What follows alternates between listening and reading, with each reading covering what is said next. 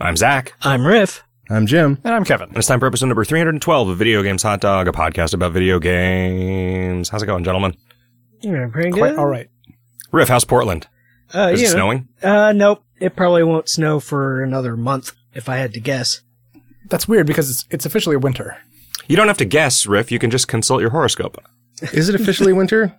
Doesn't like it, the winter. I Doesn't guess it is start December, on the right? Shortest day of the year, right? Like it's A, a lot of people, like, I think, do claim that winter starts on the December 21st. that's but, like, ridiculous. that Nah, doesn't that match sounds up crazy. with, like, yeah, I agree. I I would argue that December, January, and February are all winter Yeah. Sure.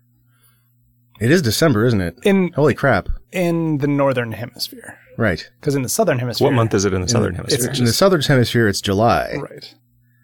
Currently, Right. yes. yeah, that was the joke. Yes. you cross the international date line and it Right. becomes six months which is also not a north-south divide. minus one. Yeah, yeah. That's good. Yeah. Well, they planted a bunch of trees in France to let you know when you were doing it. To let you know which way the naked ladies dance. right. And just whichever way the wind's blowing, apparently. Pre- predominantly west to east. Uh, How, how you doing, Kevin? I'm all right. What have you been up to? Uh, I've had a very strange work schedule uh, lately. I've I've taken to coming into the office and working for like 20 straight hours and then going home and sleeping for a half a day. It's um, kind of weird, Kevin. Yeah. That's it's like you're you're trying to live. You're, you're burning the candle at both ends, and it's making your day twice as long. That would be great. If that were a thing. If I could get like 40 If there was a candle you could light that would make days 48 hours long. Exactly. Hmm, I mean, Yeah, there's a, some, there's a candle getting some older candle in with a hallucinatory fumes. I would, I would also light that candle and then everybody would hate me Why is that? because their day would suddenly be twice as long. Yeah, I think most people most people probably wouldn't want that. Most Yeah. people are like, no shit. Now it just means I have to greet people at Walmart for uh, twice as long. If, yeah. So your Spend contention twice is that as long it- with my kids the- that I hate. the day is twice as long, but that just means that you work for 16 hours a day instead of eight hours. As a? Walmart greeter, yeah. okay. I mean, who knows how much they make them work? You work just exactly long enough to not qualify for benefits. When the day is longer, you really want it to just be longer for you. Yeah. Yeah. Yeah. When the day is long and the night, the night is yours alone. Kevin, don't don't throw your hand. Uh, so for long, you want to basically, you want to be relatively still and send the entire planet away at near the speed of light and then bring it back so that you get more time. Yeah, but what are you going to do like- if the planet is really far away? Like the shit, all the shit I want to do Yeah, I've got uh, a laptop. requires the I can- planet, huh? It's Yeah. got some battery life. And it'll have light speed Wi-Fi. Uh, I, I can work offline. Yeah. That's your fine. latency will just increase got, as got, the uh, as the I day got goes distributed Rapidly. rever- Yeah. version control. Yeah. Hmm. What if you want a sandwich? No, too bad I didn't bring a sandwich. Did you see that they fired up the, uh, was it the Voyager thrusters? Yeah. Good, good old Voyager. Yeah, it's pretty cool. Voyager. They get what? Did they, they're like it'll get another couple years of, They say. of transmissions before the before the battery runs out. Finally, Because it's really far away at this point. it's past it's past heliopause. Yeah. So we can't have suns anymore. It's pretty good. It is pretty good. Um, yeah, so they they just twisted it a little bit, yeah. and they were happy. Yeah, they were. Yep. Good old Voyager. Um, See, its days are getting longer. yeah, I guess that's true.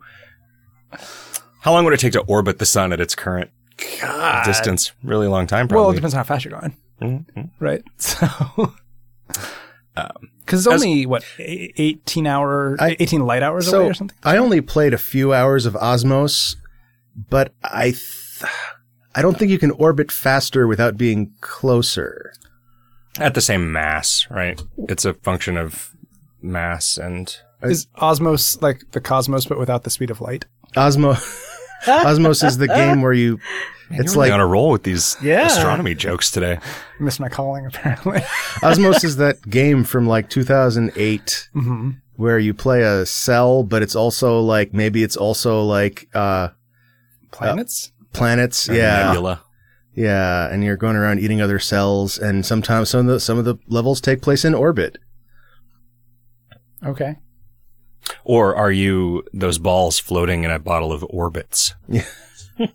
Is there a tiny sun in there for them to all spin around? Oh wow, that would have Oh, cool. that'd be Yeah. good. Yeah, if they were like slightly magnetic and they had a had a uh, Like just an LED in the middle that yeah, Yeah. that would cause them to revolve around it.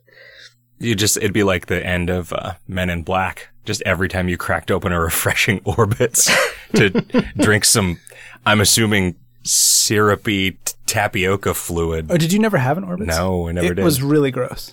It was Nah, I liked it. What the flavor was? It was just it was basically sugar water. Oh, sure. little floating Yeah. sugar yeah, but all all kids' drinks are that. but they generally had like flavors. Like clearly, Canadian sticks oh, out in really? my head It was as just being, simple syrup with. as being like with flavorful. boba in it? s- Uh, yeah, flavorful. Clearly Canadian was really good. Yeah. They brought it back and like half of the flavors were sugar free and half of them weren't. Yeah. And so you just had to look on the label. It didn't even like you'd No think on the ones that were like no calories, it would say no calories. Maybe it didn't. I just didn't read it.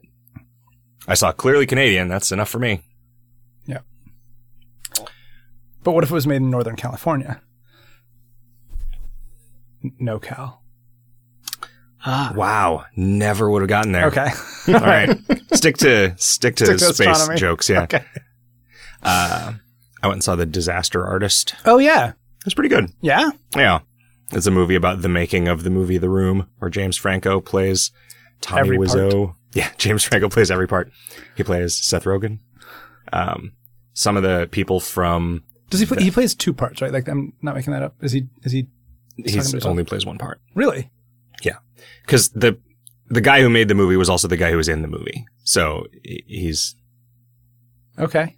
I mean, unless James Franco secretly played another part that I didn't Okay. understand that it was him. Yeah, it's good. I recommend it. Uh, I guess I don't feel like it would have made a ton of sense if I hadn't seen The Room. So I'm glad really? that I went to that screening. But man, would I not recommend watching The Room? Anyway, Oh, you're really selling this for Mhm. for an audience that hasn't seen it. have you guys watched the second season of Stranger Things? Yes. Yeah. no, What? I'm like an episode and a half from the end of it. I still haven't watched the first one. Oh wow, man, riff. What What are you saving it for? Uh, I mean, nothing in particular. I just don't watch a lot of t- televisions. what have you been up to, Jim? Uh, I was uh, I spent a bunch of time reading that list of 500 video games that Polygon made. Right, you had one on it. Yeah, yeah, You're the hundred. You made the 121st best video game of all time. yeah. I prefer to think of that list as the list of 500 video games because I think it's it's In, more in, a, like in a random order. well in like in uh, clearly not a random order, but not like certainly not in order of quality or importance. Yeah, what was just under you? Like Doom. Uh, uh, just yeah, like uh, what was it? It was Diablo and Rock Band Two and Quake and Mike Tyson's Punch Out were the four games that were like 120 through two through 125. Huh. Yeah, Frog Fractions is better than those. it's according to this algorithm, it is. Uh, and I was actually like, I liked skimming that list as like an interesting artifact. Like there were some really weird games on there. Like Hunt the Wumpus was on there, which I didn't expect at all. Yeah, because there's not even really like a canonical version of that, is there? No, I don't think so. It didn't have an SKU. You know, something that I remember about playing Hunt the Wumpus is that playing Hunt the Wumpus was no fun at all. Oh yeah, not not a good game. well, so like, why is it on the list of best 500 best games? Well, I think it's I don't think I don't think it's best. I think it's top. so these are the ones that float. Yeah, I guess. I don't. I, that's why I prefer to think of it as a list like Polygon's 500 games of time. Right, the 500 games of this list. Right. Yeah. Yeah. Okay. Uh, because it's it is a super interesting thing to be on a list of like right you know right next to Dance Dance Revolution or whatever it was. I mean, Frog Fractions 1 was pretty important, buddy. Oh, I mean I agree. It was Sure, important it to my important life. To you, yeah. But Yeah. Yeah. Um. you blew a lot of people's minds, man. And yeah, I did. I, I'm still fun. so happy that there are people that have just played that game for like 15 minutes, been like, "Wow, this is a dumb game," and then walked away and not ever. Yeah. Just, that's that's their whole life is thinking about how dumb Frog Fractions was. Um. There was a game on that list called The Sentinel, which was a pretty like obscure puzzle game, uh, 3D rendered puzzle game on the Commodore 64. And it was 3D rendered, but like you, you couldn't do real time polygon 3D on that system. So like it took like 10 seconds to render a frame when you moved. It was like a turn based thing. And it was very clear that like the person writing the copy for that game didn't know what was interesting about it. Huh. Like the the the way that list was produced, if you like go and read the um the first couple paragraphs of the article, uh, talks about like yeah we we went and got like lists from all these people, and then it lists a bunch of people.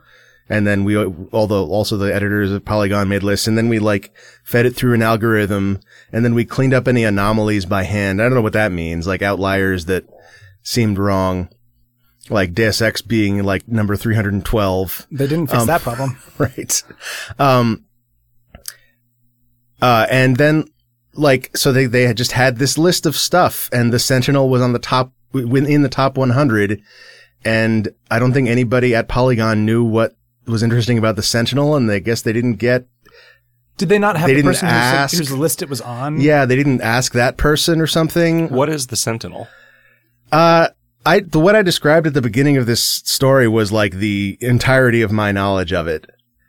Um, but like, I, I, just, I, this is maybe, uh, maybe uncharitable, but what I remember is that like, it was like a ad copy from like the back of a computer game box in the 80s where it talked about like the number of rooms it has. Okay.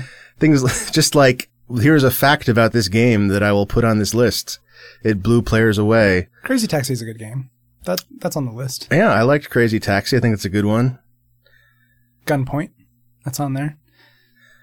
One thing that I promised to do on Twitter um, Was play all 500. was was if Overwatch didn't make the top 100, I would send Blizzard a uh, uh, con- condolences card that I beat all their games. Uh, but I think they got Diablo 2. Did Overwatch not make it on the list? Oh, I, yeah, it did not. Overwatch is not Overwatch is not on the list. Uh, that was the game from this year, though, right?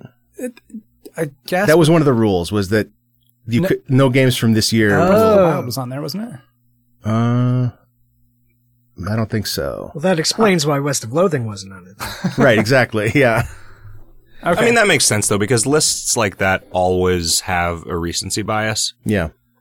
Um, yeah, it's it's good to know that they did think of that. Yeah. I mean, I, and it, like know- looking at their process, it's as good a list of that sort as you could make, and it was still garbage. So, like, don't make lists like that. well, unless you want a bunch of people talking about it and Uh-huh, a bunch and- of ad clicking- impressions and a clicking on bunch your of website, a bunch of what you need in order to continue to exist if you're Polygon. exactly. so there are lists, there are curated lists of like best movies of all time. Hmm. And I feel like that is a thing that while it's not guaranteed that everyone agrees, like that feels a lot more concentrated in a way, whereas mm-hmm. games are not as much. And I wonder if that's because preferences are so much more divergent in the game space than they are in cinema space. Well, and also not just preferences, but styles of like two two different games become extremely difficult to compare against each other in a way that two different movies don't have to the same degree. There's more distance between two examples of the form. I, Right, get, I mean, unless like, I mean, you know, probably there's some movie that like Brian Eno made that's just like a white square in the middle of the screen and a bunch of like, I dragged a violin bow along a fire hydrant and then sampled it. Right. That that doesn't sound very interesting. Hi, I'm. Brian Eno. But I mean, that's a movie, right? And it's like, well, that versus The Empire Strikes Back. Like, No, well, well, what I meant okay. Was dragging a bow, violin bow against a fire hydrant doesn't sound very interesting. Oh. That's that's what I meant. The movie sounds fascinating. well, uh, you can rent it from me if you want. Very reasonable installment plan available. But the but there's also like it. I would imagine that if you asked people what their top ten games are from this year, you would see a lot more overlap than if you asked people what their top ten movies are From this year. from this year. I wonder if people see 10 new movies in a year. I think it's way more likely that like the average person. No, no, no well, uh, let's not put it that way. Let's put it like a like a film me- The connoisseur. median person. uh, uh, like a film connoisseur would see ten movies oh, sure. versus uh, you know a a game connoisseur playing ten games, playing more than ten games. Anyway, Yeah, no, I guess you're right. I mean, the breadth of tastes is pr- is like thinking about it that way. You're right about movies that there's not like there there's pretty good consensus that Breath of the Wild is really good, yeah, right? Like there's not consensus that I don't know, Hail Caesar was really good, right. right? Like there's not a bunch of like f- 5 out of 10 reviews of Breath of the Wild the way that there will often be like individual critical voices about movies that are bad just because that critic didn't like the movie.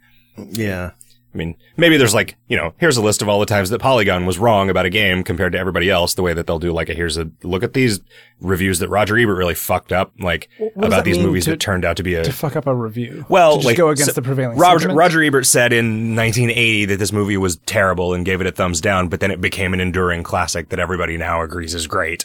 Like, it's it's actually a pretty like interesting exercise to like look at. So Roger Ebert did like retrospective reviews uh, called "Great Movies," um, and Had he reviewed any of those? most of them he had in the reviewed before, Oh, and very often like um the perception change. v- v- like usually he didn't like it as much as he did like in retrospect, with the benefit of hindsight and all the other you know So he appreciated it more later. Is that what well you're saying? well in in in that case because it was the Great Movies series. Right. Um, I don't. He didn't have a series of retrospective. Actually, these movies were garbage. Well, so then that's a, zero stars. that would almost count against the recency bias in terms of making the the list of 500, right? Uh, it's the opposite effect. Yeah, and and maybe like, and maybe like there's a there is the opposite of recency bias in movies. Hmm. For all I know, why are you so biased? it's that's that. It is a very strange uh, usage, isn't it? Do people? I guess albums are a thing that people don't listen to anymore. I was gonna say, do people listen to ten different albums in a year? Nobody listens to albums anymore. So, but they could do ten different songs Sure. And say the ten best songs of this year.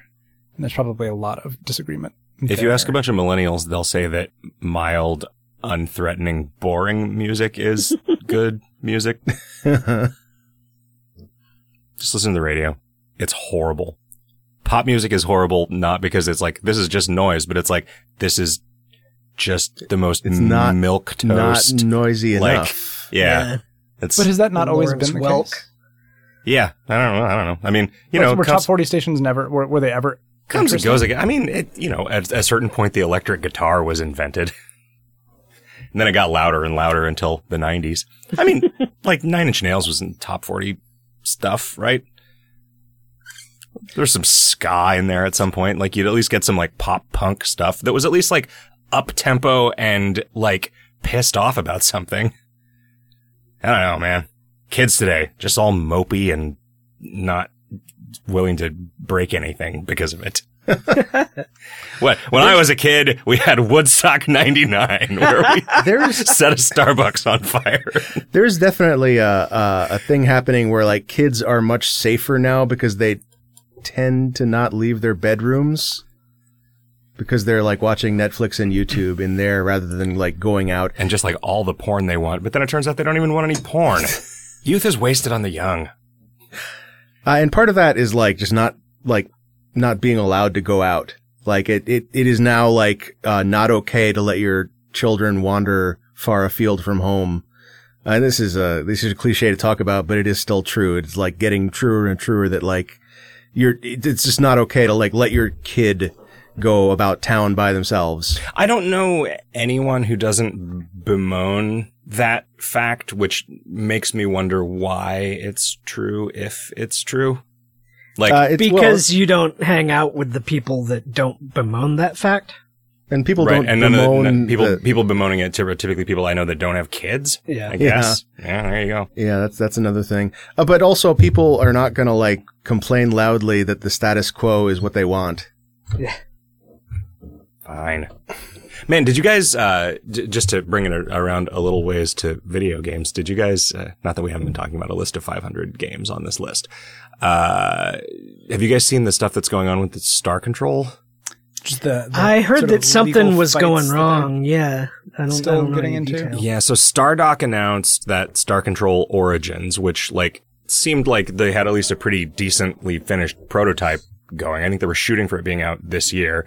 Then Toys for Bob announced that they were making an actual sequel to Star Control 2, like an official direct sequel to Star Control 2.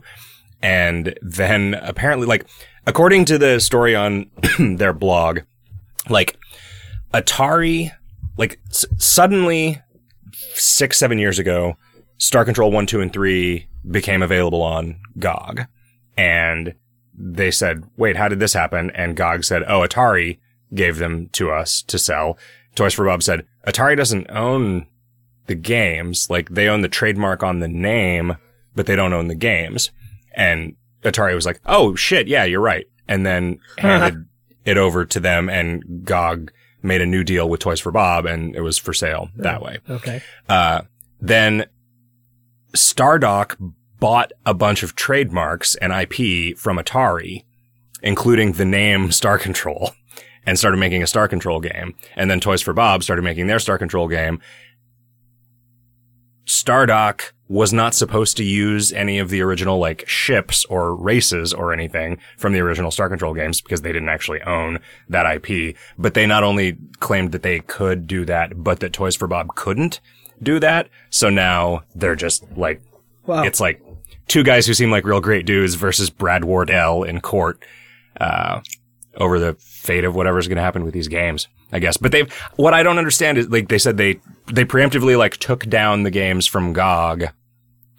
Their argument was, well, if you want to play Star Control 2, you're better off playing the freeware version that's been painstakingly maintained and improved by fans Yeah. for the last 15 years. But I don't Recommended. It's called the Ur-Quan yeah, Masters. The Ur-Quan Masters. I don't know what purpose removing the games from GOG serves. Showing that they are in control of it, maybe. Yeah. Yeah. Um, so yeah, that's uh, like, the thing is, I hope that this resolves in such a way that I get to play both of those games. Cause I mean, maybe the Stardock one will be terrible, but maybe it won't. Um, man, I listened to a podcast. Uh, I will, I will link to it. It's Game Wisdom or something. Okay. uh, we we recorded an interview with them that I don't think has aired yet. But it was like I think it went it was like live streamed when they do it, but then they also released it to pod. Anyway, the the guy interviewed uh, Fred Ford and Paul Reiche, Reich, Richie, Who knows? uh, and they were talking about. Fuck, I forgot what the beginning of this story was. Star Control. Oh, Star Control. Shit, sorry, I was thinking of Star Trek. no, um, Skylanders. The thing that I was thinking about during this interview when they were talking about like revisiting all of these, you know, classic characters and races and stories and stuff is like, how do you do like the Shofixti, which were like feudal Japanese raccoon kamikaze pilots and hmm who one of the like you find an old man who's like the last surviving member of his race and he like still thinks the war is going on. I mean, it kind of is still going on, I guess, but he's definitely like character, like it's a real just like caricature of a Japanese dude. And then like you have to go to this zoo where you find some frozen f- female Shofixti for him to breed with. And that was creepy, and I'm curious how they're gonna try to bring that. around. Also, the Syreen are just Oh, like yeah. green, green like seductress succubus aliens from like 50s sci-fi, Yeah. and like the main character marries one of them and supposedly this new game takes place in the like because at the end it's like oh yeah it turns out this is a story being told to the grandchildren of the protagonist and like yeah boy we sure had a bunch of adventures in between now and then but i'll tell you about those in 20 years when these When guys suddenly get Yeah, afraid that they're gonna die and want to Yeah, finally make this star control game they've been talking about for 25 years um Syreen were great because they uh, mechanically the way that they one of their special powers was that they could suck crew out of Yeah. enemy ships. So also, their ships were the crew big. right out of a their, ship. their ships were big dildos, and like it was very much like these are some jokes that some 19 year old dudes made in the 80s, and then like leaned into in a really effective way in like 1992 that was like yeah okay th- this this sells at the time like when i'm in high school this doesn't nothing seems off about this i'm really curious how they're going to come back to that because like Yeah. all like, so many of the races of aliens were just like where are the Scottish aliens. Uh, Yeah. That was my Scottish accent. Uh, so there's a a a thing you can do here that like might be effective or might not, and it would be kind of risky to to try to just to go with it and then ship that without seeing if it actually works. But like, for example, um, Mike Tyson's Punch Out in 1989 was basically a game composed of racial caricatures. Um, and they did an update of that game in like 2009 It's Uh, called Punch Out for the. Wii called like I forgot what it was called. Um, was it called just called Punch Out? Well, the yeah they've they've removed Mike Tyson's name from. the- well, no, that happened a long time ago. Yeah, They- they did yeah. even any the later NES carts had just- Mr. Dream instead of Mike Tyson. After the, um. So Mike, yeah, rape Mike Tyson wasn't in the Wii Punch Out, but I forget what it was ended up being called. But what they did was they just amped up the racial caricatures even more, to the point where like the French guy, like when you hit him, he just bleeds croissants.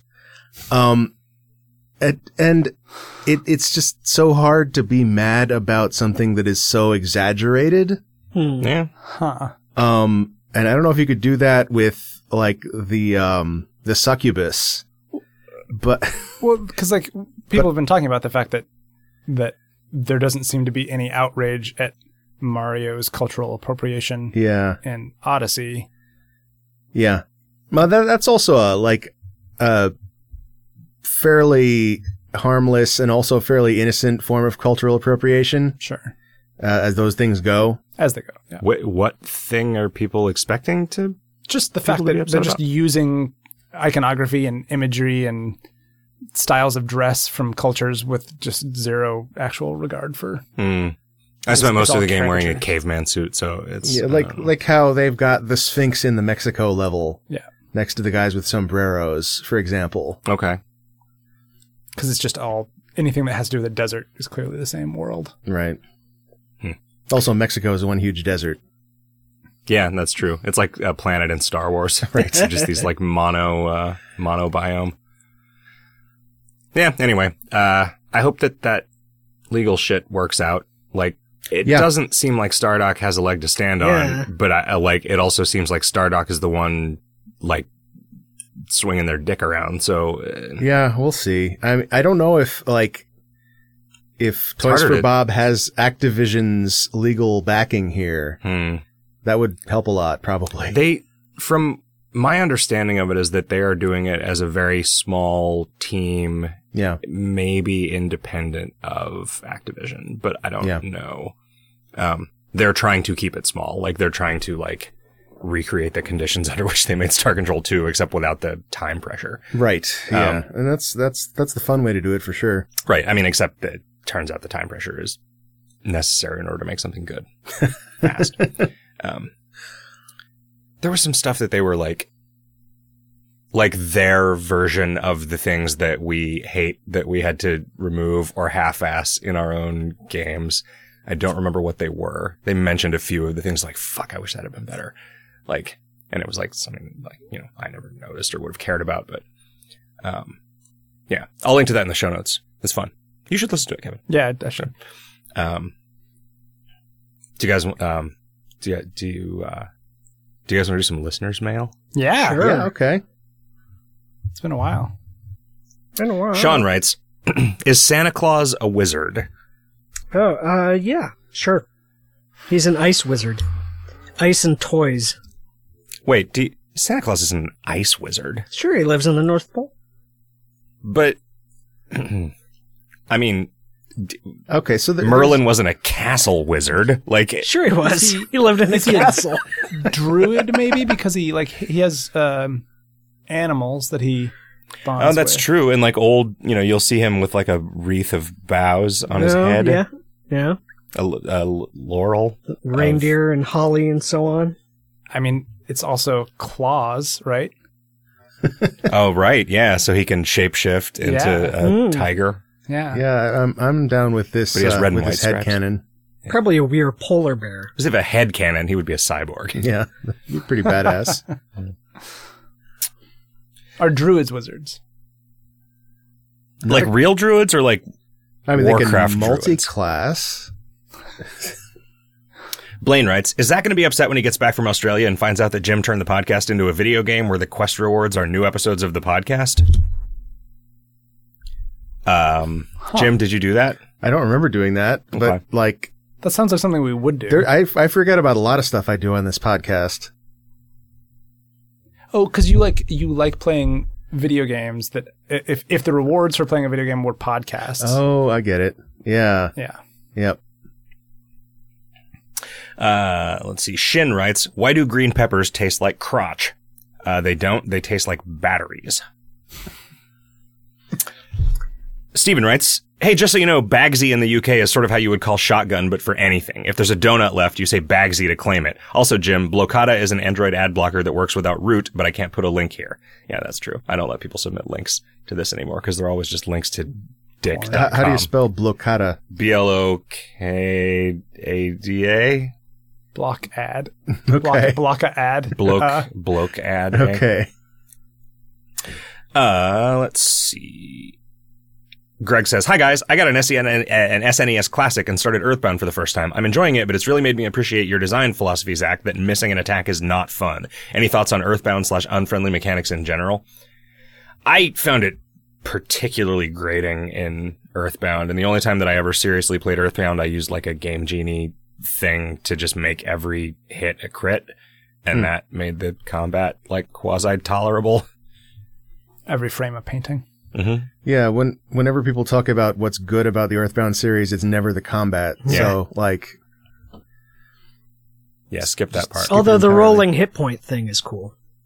Hmm. But other than that, Is that just like a time pressure thing, like where when you take damage, it trickles down slowly, and if you can win before you, yeah, before it if runs you can out, win or heal before it runs out, yeah.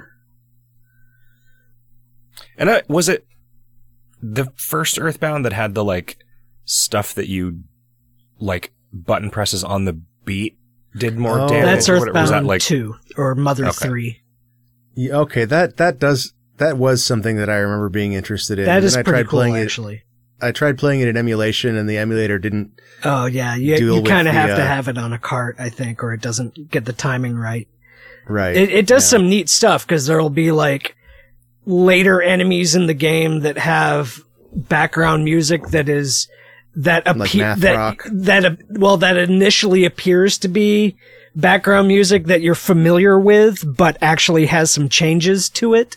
Like there'll be like a staticky pause at one point to throw you one beat off, and Yeah. things like that. Yeah. Damn it, that is something I'm into. Okay, now I now I do have to do the combat in this game. Data Vortex writes, How did West of Loathing do with Steam trading cards and other secondary sources of Steam income? Did it meet expectations? We didn't have any expectations.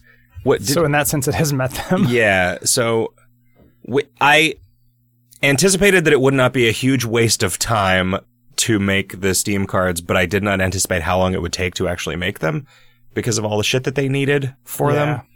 Uh, and the back and forth of getting them approved. It, what did you say? It has made us a Couple hundred hundred, bucks. couple hundred dollars Yeah. total. So not meaningful in the grand scheme of things, although who knows, It- you know, it like is possible that it has that having yeah that ha- having the cards is a selling point that pushes somebody over into the uh, category of actually buying the game. I mean, a bunch of people definitely asked ahead of time if it, the game was going to have trading cards. So like they cared, but I don't believe that that means anything. I mean, or at least they are willing to say on an internet forum that something is important to them, which as we know is costly and reliable. I wonder if the cards had looked really cool, whether that would have made any difference. If they hadn't made me edit the title of the game to make it illegible on the background Right. as presented, uh, they'd be slightly better. Yeah. I'm having a really hard time imagining the person who cares enough about the trading cards that that would push them over the edge from not buying West of Loathing to buying it. They really want a weird monochrome hot dog emote. Is that a thing? Do you get emotes now too? Yep. Yeah.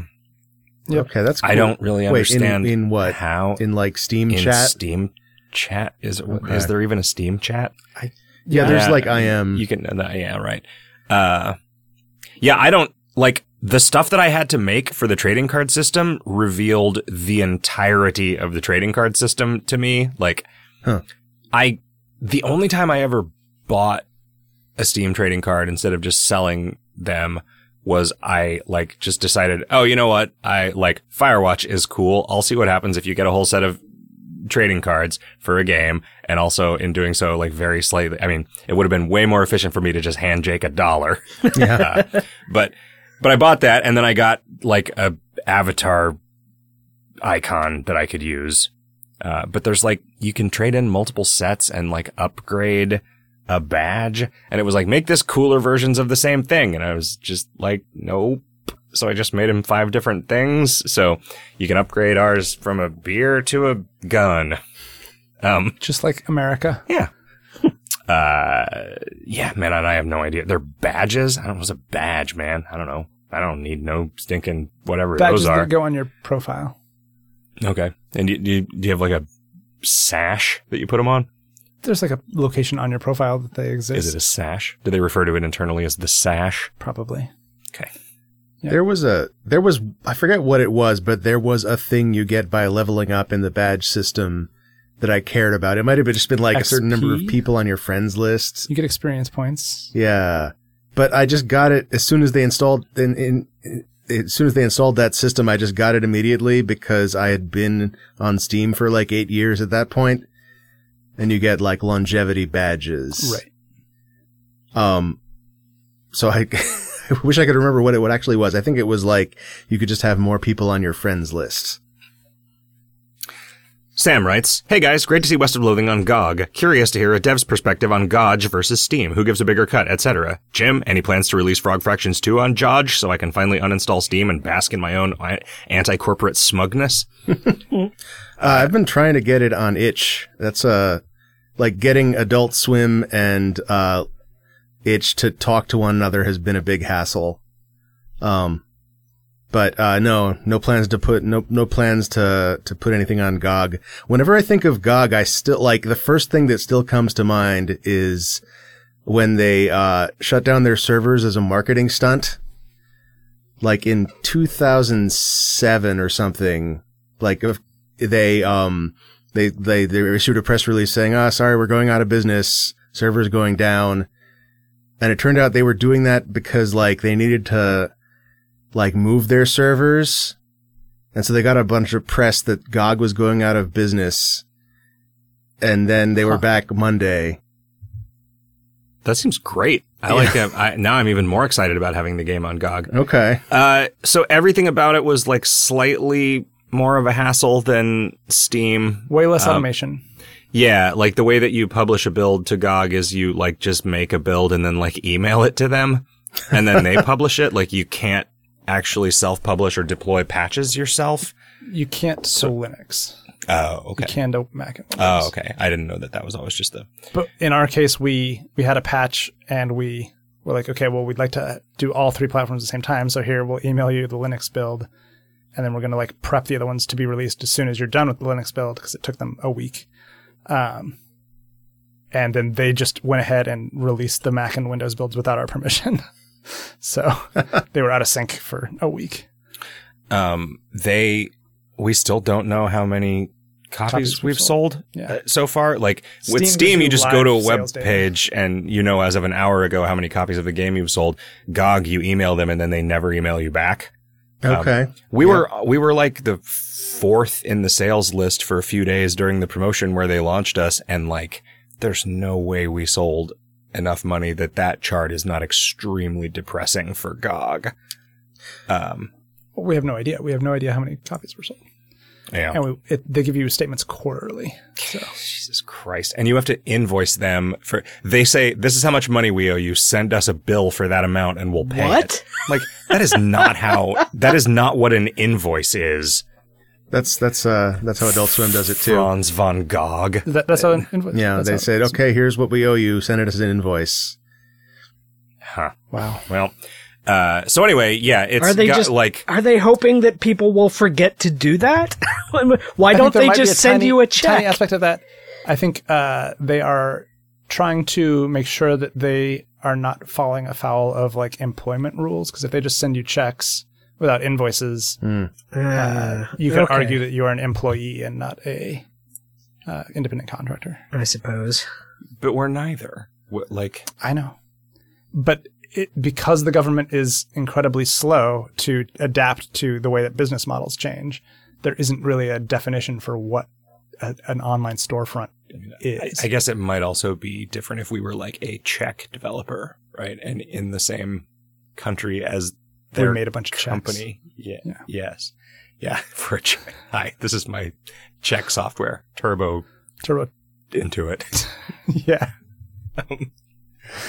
Um, Turbo Inuit, the world's fastest Eskimo. Okay. Sorry, that was insensitive. How am I going to remake that joke in 20 years? How are you going to remake it in 20 seconds? Hmm, I'm not. Did buddy. you did you read that article about the the uh, guy who made the shack behind his house into the number one rated restaurant in London on, on TripAdvisor? on no. TripAdvisor? Uh, How did he do it? Zach, well- you were right. You didn't make that joke again in 20 seconds. Yeah. um, I'm glad that you're keeping track. Uh, so I don't think he really was keeping track. I think he just guessed. uh, he made a profile for for the shed on something lane or whatever, and they got it got approved, and then he started having um, all of his friends write glowing reviews for it, Oh. uh, and it was uh, because he didn't want to have an address so that people could come by and like check on it and whatever. He made it like an uh, appointment only restaurant and just gave it like a neighborhood.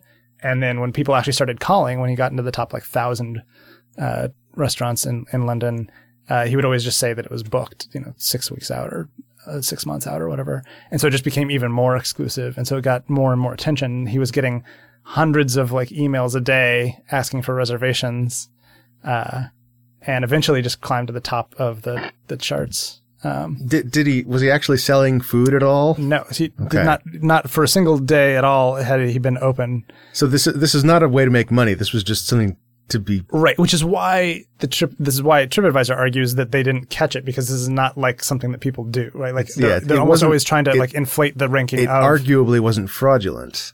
Well, I mean, it was definitely fraudulent. Okay. Okay. Well, but wasn't, he uh, wasn't fr- he wasn't defrauding anybody of anything. well, he was de- he was depriving the other restaurants of their rightful rank theoretically. I okay. guess. Maybe. That's, I think, would be I, I don't think a, anyone's going a to take claim of court. value uh, on that would be dubious. Yeah. Well, I mean, he had hundreds of people calling him because he was the number one ranked thing. Anyway, he he opened for a single night and served uh, frozen food to people. Like not, it wasn't. It was like microwave food. yeah. But served it The frozen. whole point That's of good. this was that the brand name for the food that he served was Iceland brand. And I didn't I had never heard of a brand named Iceland. So he like the the title of the article was how I got my the shed behind my house uh, to be the number one restaurant and I served Iceland food to them and I was like what what does that mean? And like I read the entire article just to understand this headline and it turns out it's just a brand name of like frozen dinners. That would have been recognizable to a Brit. To a Brit, Okay. I think immediately, yes. All right. Exactly. Yeah. I've heard that uh, Iceland frozen dinners are actually green. right. All they have is peas and Brussels sprouts. Lettuce. Frozen, yeah, good Fro- big bag oh, of frozen lettuce. frozen like microwave do. lettuce. if you want that hot salad, Oh, All right, I'll I'll put the Urban Dictionary definition for hot salad. um, play any video games, Jim? Uh, I played a game called Eat, Oh yeah, I played that. which is a mobile phone thing by Crows, Crows, Crows. It's free. It's free, Free. Arg- Uh, which is- arguably a game. which is apropos. Yeah. um, it's free if your time is worthless. yeah. Uh, I so this is a game where you tap on food, which gradually disappears, and then text appears between foods you can tap Yeah. on. Text that is And- vaguely menacing. Right, and I couldn't figure out what was interesting about it. Were you not interested by eating food? Uh, I am interested in eating food, but not in eating virtual food in this fashion. I, I knew from talking to people in the like duck feed Slack that the game had an end Huh. that like you can get it to roll credits. Right. Huh. So that kind of made me Is that true? s- stick with it a little bit. Yeah, it is. I, so like it became pretty clear that it was just recycling the things that it was saying between Yeah, I stopped once it started getting too repetitive. Yeah, and so like that was the first time I stopped, but then they were like, "No, really, there's more to it." And then if you basically if you close the app for a few minutes and then open it again, it moves to a new kind of State. phase Hmm. uh, where the it's not an entirely unique set of new text things that it shows you because it still threads in the old ones. Uh, but it starts making the food weirder and weirder. The, the stuff that it shows you that you're taking bites out of by tapping it. And then it just gets weirder and weirder and weirder. And then it, then there's credits. Huh. no. Um, but yeah, it's, it's like the sound is really gross. like, Oh yeah, if you don't like eating sounds. Yeah, it makes eating noises, which uh, that's gonna be Not it for acceptable. Kevin right there. Uh, and then also when the text is displaying, there's like a letter appearing noise, but then there's also like a woman crying in the background, like pretty much the whole time. And so Well, that's during creepy. the text appearing. That's when the woman cries. When when the text is done appearing, she stops. I see. Well, okay, but I mean, if you're trying to figure out what the fuck is happening, you're making that happen constantly. So Right. it's uh, How many bites does it take to eat a thing? like four, Yeah, maybe around there. You tap on it four times, and it's just a bunch of photos, and they kind of bounce and float. And when you when you As tap food them, it- does. yeah, when you tap them, it and you know like sometimes it's like a hot dog in a box, and you're just eating the box. Yeah, or just like a dozen eggs in Yeah. the carton. yeah. I like that. It's like in uh, River City Ransom where they serve you like a uh, a cup of coffee and you just eat the mug. Um. Yeah, that. I thought it was paced kind of badly because I feel like most people don't get to that Yeah. part where it gets, I mean, arguably Like, interesting. I I opened it up again like a day after my first session with it, and it seemed to be the same thing. Yeah, I mean, it me might just roll the same result the first 10 times and you can't tell anything's different. That's what, like, it, I don't know. I went through hundreds of them to get to the end. And I don't know at what point it was like eligible for the end. I mean, cause you can just start kind of absentmindedly, like, you know, you don't have to do anything. Like, you can just sit there and like tap, tap, tap, tap, tap, tap, tap, tap, tap. Like, Yeah. um, every once in a while you'd see some new text. Like, it's just like, It doles out the content too slowly, you think? Well, it, but it's, it's repetitive in a way that makes you think that you, like, I don't know. I mean, maybe it's interesting because you start to like mythologize these weird things about how it's working when in fact it's just doing some random shit and then later it will do some different random shit and then maybe still later. Like, Yeah. William Pugh tweeted like, "Hey, this is not meant to be played in one sitting. Put it away for 15 minutes and come back." There should there should be a warning about like to that effect, like how you should wear headphones for the best Seizure- experience. Seizure warning. Yeah, at the beginning of the game. Uh, it the way you're you're talking about that, it sounds like what desert golfing did successfully do uh, by having an, a game attached to it. Probably Yeah, I mean, and desert golfing was fun to play. right. Desert golfing was the same for everybody, right? I so maybe, but uh, that hole that like apparently that had the weird physics Yeah. didn't have the weird physics for me. Hmm. I don't remember a hole that had weird physics. I remember so there maybe was it like didn't for you either. a rock at some point. I yeah, I had the rock. I was very disappointed when I I, I was I when I found the rock, I just started taking it with me because if you knock it into the hole, it'll just be carried along to the next screen. Huh. and I started just doing that with every hole.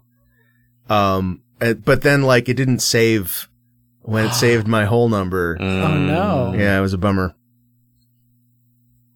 So maybe if you get that to the end of the game, Yeah. yep. It turns into a it in gnome. one sitting. Yeah. Yeah. Yeah. well, you just have to not let the the thing go to sleep, right? Crows, Crows, Crows is interest. Like they haven't ever sold anything Yeah. yet, right? Like, Like, yeah. Well, I think it's it's because uh, what's his face is a millionaire from Stanley Parable. mm, I heard a suggestion that that there might be some kind of tie-in between Eat and something he's doing for some upcoming thing, but I don't know any more about it than that. They do. Yeah, they've done like Argy type Did, stuff. did Yeah. they make the um the Rick and Morty VR game? Yeah. that did they? Uh, That was it- owl, that was owl that was Owlchemy. Are there people in common between? It was the job simulator people. That it made Rick was and Morty. it was Okay. mentioned it was the article I read about Eat on Polygon or whatever mentioned the Rick and Morty game. So Hmm. Hmm. And accounting. Like, did Right. Justin Roiland do some voices for accounting? Maybe that's what I'm thinking of.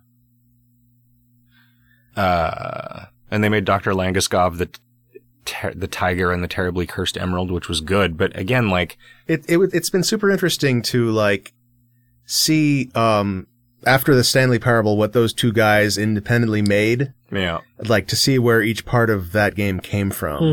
mhm. like I, what I think of the voice when I what I think of as the voice of the Stanley Parable is much more what uh, William has made since then. yeah. Well, because didn't um. Oh yeah, huh? No, that's a good point. Yeah, I mean, the beginner's guide had like the earnestness of the Stanley Parable and Right. maybe like the message of the Stanley Parable, but none of the things that made the Stanley Parable like fun or funny. or or super confusing. Like part of um, I, I- I keep forgetting how to pronounce it. William is it William Pugh? Mhm. Yeah, like part of his thing is just I as, I have never like even in person I feel like I've never heard. I don't think he's ever really truly out there. I feel like he's always putting on a show. Yeah, yeah, I kind of get that sense. But Yeah. Anything else? I played um some Horizon Zero Dawn. Um Is that the one where you're like the cave woman killing robots and then Yeah. building bows and arrows out of other? yeah, yeah, the parts? setting is super interesting where it's it's like if it's not the year 3000, it's like the year 3000. Uh post um like nanobot destroying humanity um where there are robots robots roaming the earth and like people who have fallen to uh um historic levels. tribe, le- yeah, tribal like uh, subsistence subsistence farming levels, and they're trying to you know survive in this world of of angry robot dinosaurs. Do they have a sense of what had come before?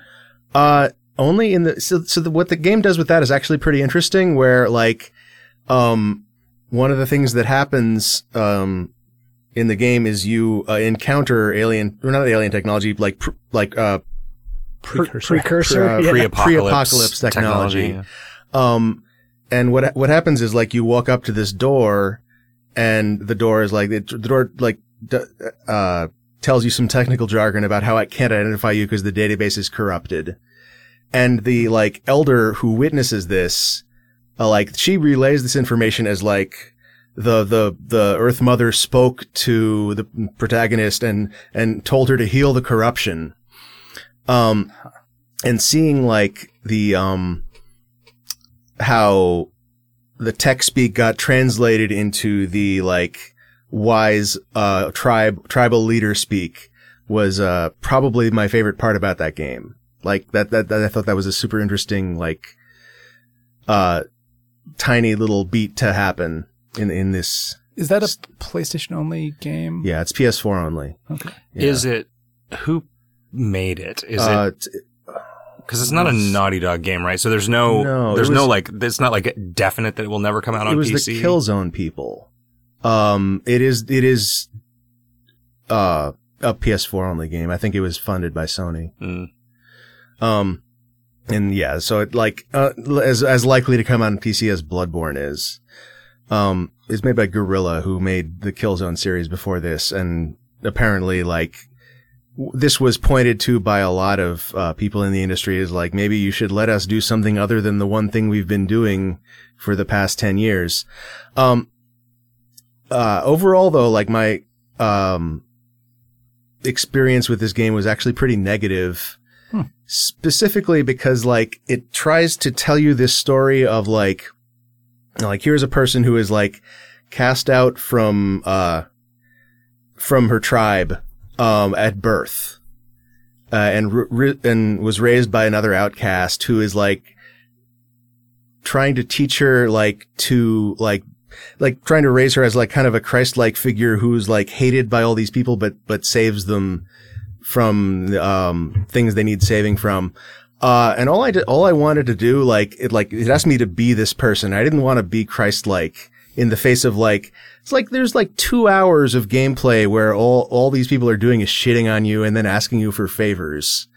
Um, what I wanted to do was like, okay, this is an open world game. When do I get to go like, you know, run around and collect cool orbs and explore these These realms. explore these realms exactly um and there's a bunch of like tiny decisions that were really infuriating like when you start a conversation with somebody uh you can never say no to a quest like i was i had like incidentally helped somebody because like they were they were surrounded by robots and i happened to kill the robots and she was like oh thank you um you can't just walk away from the conversation. you can you can walk away before you start the conversation I see.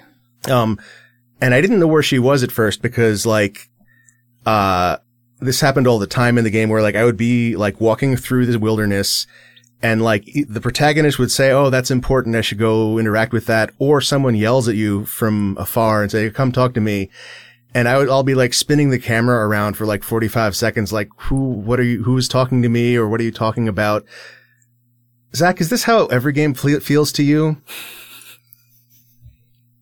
I don't know. Go on. Um, and so I eventually found this person. I walked up and talked to her, and like she was, bef- and and like I I get locked into this conversation about how like she was trying to get this spear back for her family, but she's not powerful enough to fight the robots. And the only way to leave the conversation is for me to agree to help her get the spear. Like you can't say, you can not initiate the conversation, but you can't say no. I could have like reset the PS4. Is it is it possible that this is actually a mainline quest? I, I got the impression it was a side quest. Um, and things like, um, I'm trying to leave the village and to do this, you have to like climb onto the rampart and ask them to open the gate. And they're refusing to help you to open the gate for you because you're an outcast. Uh, and Wait, you, they won't let you leave because you're an outcast? uh, yeah, the, the, like I will do no favor. Well, I'm sure like he wants you to leave, but he doesn't want to help you leave. Huh. That's a real, uh, that's a real conundrum. Yeah. set that guy to the task of. Right. Catch Um, 22. and but and like I could just jump down like like there's there's a clear shot for me to easily ju- like there's a jump button in this game and I could, there's a clear shot for me to just jump to outside of the village from where I'm standing but the game won't let me do that because there's a plot beat that happens when you talk to this guy um and it was just like a bunch of like like clearly the developers they want me to experience the story they intended me to experience but they don't want like they're not like they don't successfully make me want to do that and they don't successfully justify why I can't go do something else. Uh, and so I ended up being just really frustrated by the whole thing.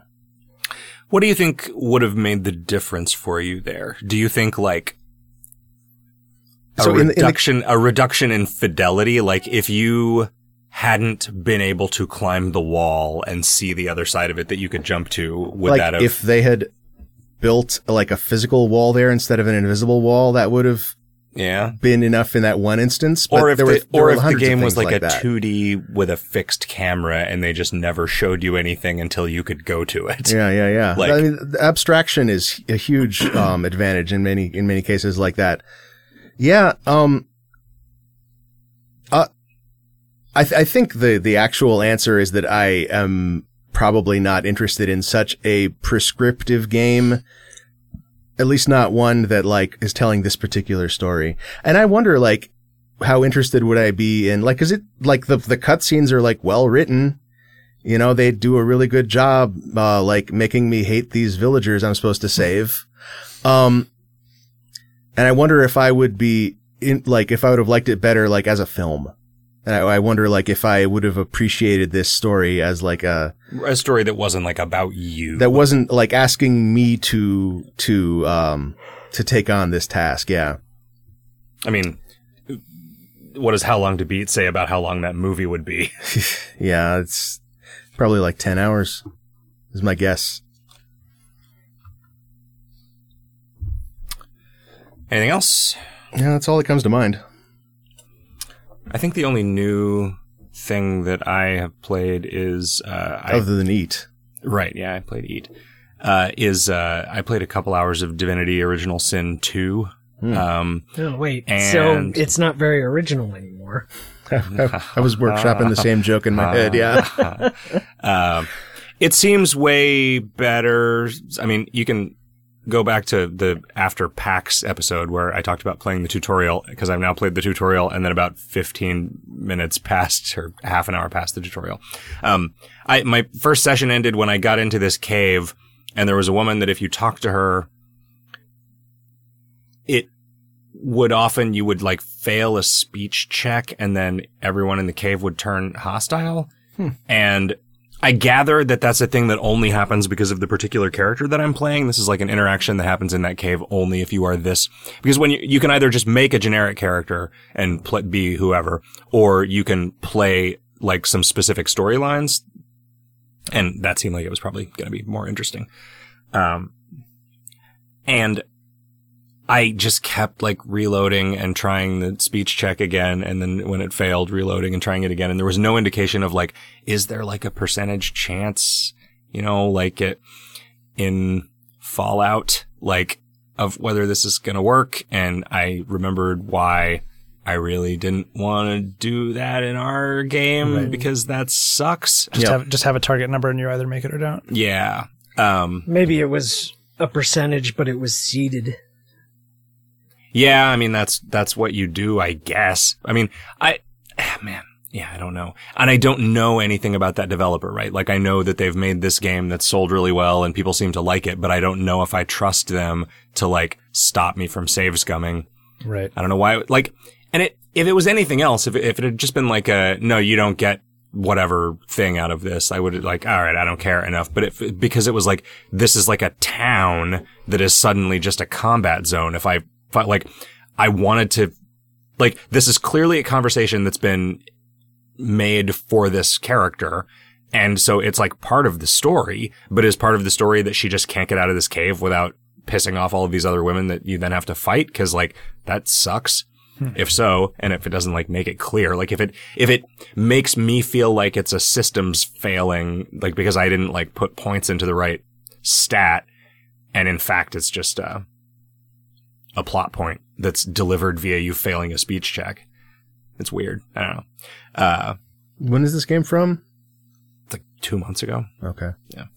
Um, but it's, it's neat. It feels pretty good to just like move around and pick shit up. And, you know, there's a lot of like, you know, it's a, like you can leave the ship that you start the game on just like laden with bullshit wooden cups and stuff that you rated so every space Skyrim. rated every cupboard for. Yeah, I mean, I think you have limited inventory, but then you seem to be able to recruit like a, quite a few party members.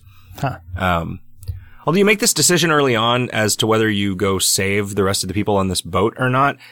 And I went down there to save them, but then the boat crashes and I get, I don't get out, but then I still wake up on the beach with all the other castaways. So I have no idea if that decision actually affects which other, Cause like a bunch of the people that were down there, like were then out in the world and available as partners. Um, it's weird. It seems like so branchy in the beginning that I kind of feel like I would almost have more fun just reading a wiki about the whole game than I would playing the whole game. Man, speaking of which, I tried the other day to find a good Torment Tides of Numenera wiki, and there just doesn't seem to be a comprehensive wiki for that game. Like, if I wanted to know every single detail about Planescape Torment, there's like 40 exhaustive documents on game facts, and there is just nothing There, I about this there game is on YouTube. that came up a couple years ago. Yeah, but uh, you can't really do an exhaustive list of all of the possible outcomes for things on a YouTube video, can you? You, you just do it in, as like a bunch of listicles. No. Anyway, the internet is bad. Uh, pop music that young people like is bad. and where's my cardigan? What about net neutrality? Dude, where's my cardigan? You you have to be in your 30s to get that joke. um, what about you, Riff? Um, no new video. Pokemans? Uh, yeah, pretty much just Pokemon's. I did, uh, I spent like the last two evenings doing a fucking jigsaw puzzle. Hey, those are Like fun. on your own on purpose? The, I was doing, I, one of those, uh, mystery by mail things where they send you like fake letters and stuff. Okay. And the last package, uh, when I opened the box, there's a giant fucking jigsaw puzzle in it. And I was like, oh, Christ. But I mean, Oh, you can't, Okay, maybe I guess I'm the only one who enjoys these. I, I, I, I don't super dislike jigsaw puzzles, but I wasn't prepared for one. and, Right. and I felt forced to do it because I wanted to see the end of the story. And I, Right. and you can tell by looking at the pieces that it had like, like the, like the rest of the thing has had like a, a substitution cipher running through it and stuff. And I can see those symbols on some of these pieces. So it's like, well, now I got to put this thing together. And it was a really big one that turned out to be like actually five smaller jig- total jigsaw puzzles mixed together. And the two larger ones had irregular borders. And it was just hard as hell. Yeah, okay, that, that that sounds less fun. I am not a big fan of the like. Here's a jigsaw puzzle that's just like a huge gradient, or like uh, Nah, this wasn't solid wasn't it Yeah. wasn't like that. It it was like a it was like a blueprints kind of thing. So there were details on it that you could make out and use to put it together, but it was it was still pretty rough.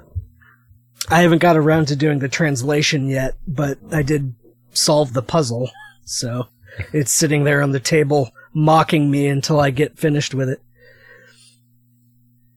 What, uh, wh- what like service is this mystery by mail from? It was a uh, mysterious package company one. Oh, huh. I have continued to subscribe to their little weird, like, bi-monthly thing where they just send you, like, a weird newspaper with some puzzles in it and some little trinkets and stuff, and those are cool. That thing that's Um, pretty cool. I I recently canceled mine because I realized I hadn't I hadn't looked at like the last 3 of them and I was like, well, I'm kind of just throwing this money away. Maybe I should stop doing that. Well, but they're collector's items, right? Yeah, I- well, I mean, collector's items. I mean, I is uh it, it is a thing you c- you can collect. I don't know if that makes it necessarily I think worth it does it to by do definition so. make it a collector's item. Right, I mean, but it's that- cool. but Like, it's what- not like where a else are thing you that's gonna get a bunch go of up in weird- value. Well, what, where else are you going to get a bunch of weird, like, one-off pewter statues of obelisks with tentacles yeah. in them and stuff? Yeah, true. No, I mean I'm not bagging on it. It's it's cool. I just hadn't been paying any attention to it, so why why spend the money?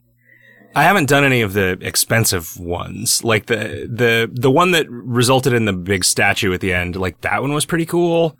Uh the one that just ended up being like a book in the end, that one was less interesting. Yeah, that's that's the one that's just like that was just a one one mail one, wasn't it? That's like their cheap. Yeah. one. that one was pretty cool. I haven't got her, or it looks pretty cool. I haven't got around to actually reading the book, but I like the I presentation I mean, of it. The, the book was pretty interesting. Um, but I mean, it would have been just as interesting as a text file. And like now I have this bent book. Like the book was bent to get it into the crate. Yeah, It- well, it's And also interestingly scorched from like the amulet that's resting against it and stuff like that. Yeah, which I like that, but I don't like that now there's this bent book that I have that's like, it really bothers me that it's bent. Next month they send you the book unbender A book device. straightener.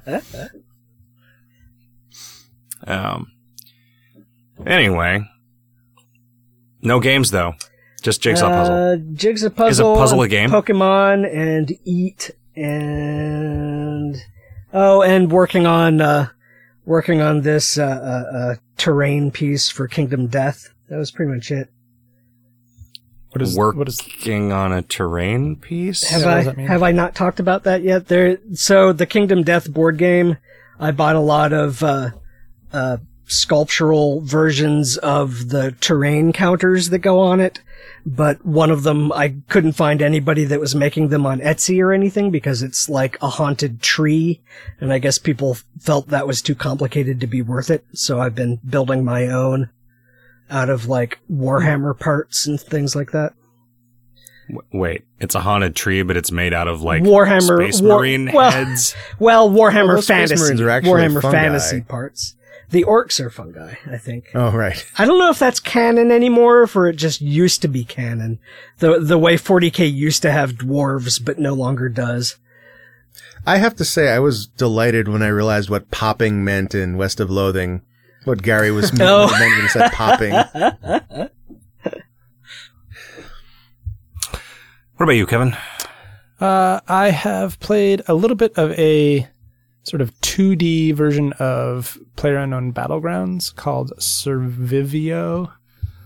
Yeah, you linked to that today. I played one game of it. It's it's cool. It's really neat, actually. It's because it's just the battle royale formula where you you start off with nothing in an area with 60 other people, and there's crates and weapons and stuff scattered around, and you run around and get gear and weapons and ammo, and then you're trying to you basically move around with the WASD. You point, you aim with the mouse, and then you fire. You fire the gun with the mouse key, or mouse button, and that's basically it. And you're just trying to be the last person standing. there are power ups that let you zoom out, which Yeah, is like scopes. really awesome. So there's, they're they're super powerful.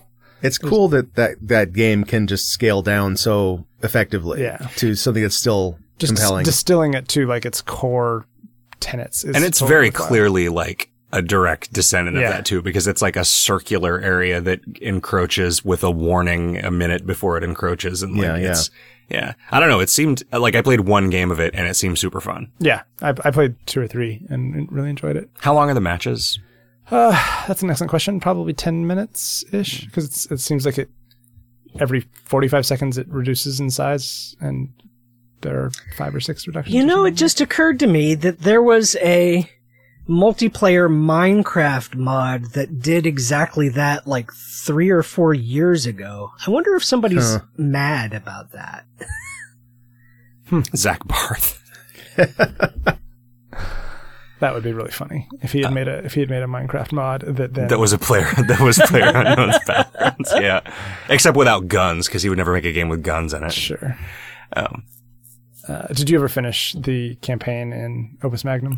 I d- didn't. I did one more puzzle, and then I got to that crazy convoluted gem thing that oh you, yeah, and I was like, ah, man. yeah. That's that's a little rough. My like, I had abandoned all pretense of elegance like two acts ago, and was just trying to like get through it. Just brute forcing. You been playing that anymore? Uh, I've gone back a little bit. Uh, they've added, uh, they sort of wiped the leaderboards, and they've added a new, a couple of new challenges, and then the, there's also more um, challenges in the. was there some like gameplay reason they had to wipe the leaderboards? I assume they changed some of the rules for things. right. Uh, I don't know what that entails exactly. I reran some of my solutions, but not not all of them.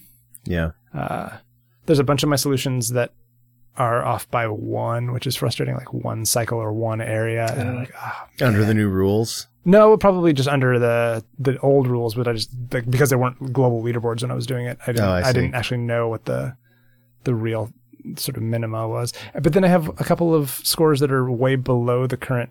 There, it's no longer a global leaderboard. It's like the top percentile, top ten percent or something, the like median score of the top ten percent. Right. So you can still have something that's better than that theoretically. Whatever. Um, but I also went back and played uh, uh, Crossy Road. I don't Oh, know if you remember that game at all. They uh, they added a new mode that is really compelling to me uh, recently. I don't know how long ago. Um, they uh, so they used to have a situation where they would every month or so they would come out with like a new little character pack and you would most of the characters you could just unlock by using the in-game coins that would give you sort of spins in the like bubble machine and you'd open up a little packet and sometimes it would be a, a character you didn't have uh, and then there were some characters that you would unlock through gameplay by doing something with a particular character like finding a rubber duck with a particular character or something like that would unlock another one Are those characters entirely aesthetic? As far as I know, yeah. Like some of them change the world state, and that might have some minor impact on gameplay. Um, but the it's ones mostly that even the one, even the ones that are purely visual are going to have an effect on how well you can see what's going on. yeah, exactly. And like whether or not the, I I wonder if the models are have all have the same hitbox or not because there's some really small models and there's some much larger ones, and I don't know if they all have the same kind of Yeah, That's a good question. Or like whether you constantly throw yourself in front of semis because they remind you of your mother. Right. Sure. uh, there are a handful of uh, avatars that have completely different game modes, but most of those are actually sold. Like they're like a dollar or two to like unlock this whole separate game mode. Um, but this, as far as I know, this new update was a free one, and what it is is uh, just a competitive daily challenge. Right? It's like uh, you're playing this particular character on a seeded map, so it's always the same. And you're just competing against either a small cohort or everybody. I don't know. It's like a couple hundred people. I don't know if that just means there's a couple, only a couple hundred people playing the game anymore because it's pretty old at this point. Uh, and then if you finish in the top 10, you get some currency and the, they added a new set of characters that the only way to, to win, to unlock them is through this currency that you can either slowly get like as a daily timer or by winning these Hmm. sort of competitive matches. And that seems pretty compelling to me because that's it's pretty fun to see how well you can stack up against other people that are playing the game. I wonder if it counts like the giant arcade versions of Crossy Oh. Road that kids love in the Daves and Buster. Or the uh, the ones at the airport. The- Right. The, the, like the weird sort of touch screen. Yeah, do those have Crossy Road? Yeah. I we saw some in Australia, but there wasn't. Uh, there was some game on it that we didn't recognize, and I didn't see any way to change it. But then again, I'm not a child. I've seen I've seen one with it's a crossy road at least. So uh, yeah, and so I've just like added that to my sort of daily rotation. Still doing a bunch of stupid puzzle games and stuff every day. Uh, You haven't been playing Arcane Tower, I haven't. so I've been kicking true. your ass. You're probably way better at it, at it than I am at this That's point. probably not true. Uh, I'm looking forward to the Hearthstone expansion, which is dropping in a couple days. Yeah, Or tomorrow. Yeah, Jeez. hooray! Um, yeah, but that's. I think I don't think I don't think I've played anything else new, other than the assignment. Hitman 2016. Hitman. Hmm. Man, I'm sorry whoever recommended this as an assignment because I I know from Slack that you're super super super into this, but I don't think it's the game for any of us. Uh, I kind of liked it. I just wasn't in the mood for something that complex. But I had fun looking around and observing. Oh, okay, I I could kill the guy this way instead of that way. That was interesting. I really enjoyed the tutorial Yeah. and the fact that there were all these different achievements that you could do in the tutorial mission that like just, you know, 15 different ways to, to skin that particular cat. And as soon as the game unlocked the first real level, which was Paris, it was like, all right, here you are in this giant castle with like 40,000 people in it. I just like alt F forward. Hmm. And It was, it was overwhelming. yeah, I'm like, I man, like, what it felt like is that like, well, they needed to impress people right off the bat who've been playing every Hitman game up until now, and so they are doing the thing that would normally be the finale in a movie where they've overcome all of these minor challenges before this. Now you have to do it all at a crowded formal party. I, I think um, what it my interpretation of it was that this is something that you're supposed to play many times Yeah. and Yeah, learn like everything about it It's Groundhog before Day, the next episode basically. comes out. Yeah. Yeah. Yeah, no, that makes sense. And, and I- that was that, like I, I dove right into that in it, like without any intention of actually like making an attempt on anybody's life. Just like Mhm. what can I find out about this world and just like exploring it. Yeah, it seems super interesting to me. In yeah. in, in I mean, vein. did that really did that really hold your interest? Because I, I kind of I tried to approach it that way, and it's fucking boring. it, well, yeah, it was not There's interesting to there's me. a whole lot of just waiting in this game. yeah, which is not the best. Um, but I was able to deal with it, like in in a way that I didn't expect to be able to, like to be okay with. Um, one thing that I have heard a lot about in about previous Hitman games is is that um the, the, the what's good about them is that is the way like the systems interact to provide like like uh, cartoon violence opportunities, that sort of thing. Like you drop a piano on somebody's head. Um, I and electrocuted that- a guy to death with a overhead projector. yeah, oh yeah, and like I, uh, I sabotaged an ejector seat. Yeah, yeah, that was right. the yeah the same level. That was the the overhead projector one. Was I I went to see if I could. I went through it a second time to see if I could find something to do to him other than the ejector seat one because that seemed like the one that the tutorial one wanted you to do. But you had to find it. Yeah, That you had to something go that, through the steps to yeah.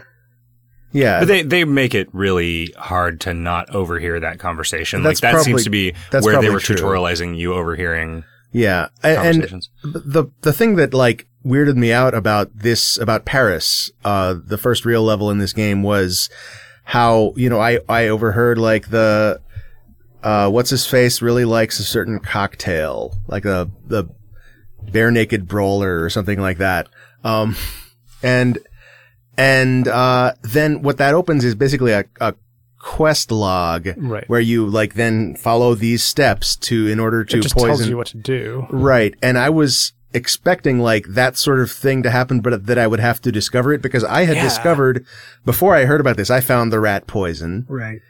Um, and I had found the bar I th- and I had like found like, here's how, where I could get the outfit for the, like, but I think you can turn those step by steps off. You can. There's Yeah. there's a whole, and I wonder if maybe the game actually would be a lot better if you just turned all the like useful information off and just and played just, it. just force, as an forced immersive yourself to figure that out yeah, yourself. and, and it might be that the fun happens after, okay, I've done all the like prescriptive, here's how you, cause the, the second, when I, when I killed the second person, it was just, I happened on a good sight line where I could shoot her without anybody seeing me. Hmm. And that felt a lot more like a, an immersion thing, but also like a lot less cool than poisoning someone's drink. right.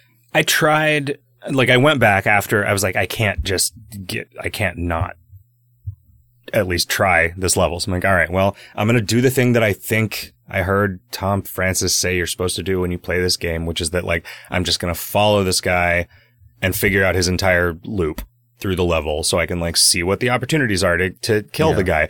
And, like, there's a point where like his you trail him and he's just walking around talking to people and like his bodyguard picks up some a piece of sushi off of a particular tray in the kitchen. So you could poison that sushi and then that would get his bodyguard out of the picture.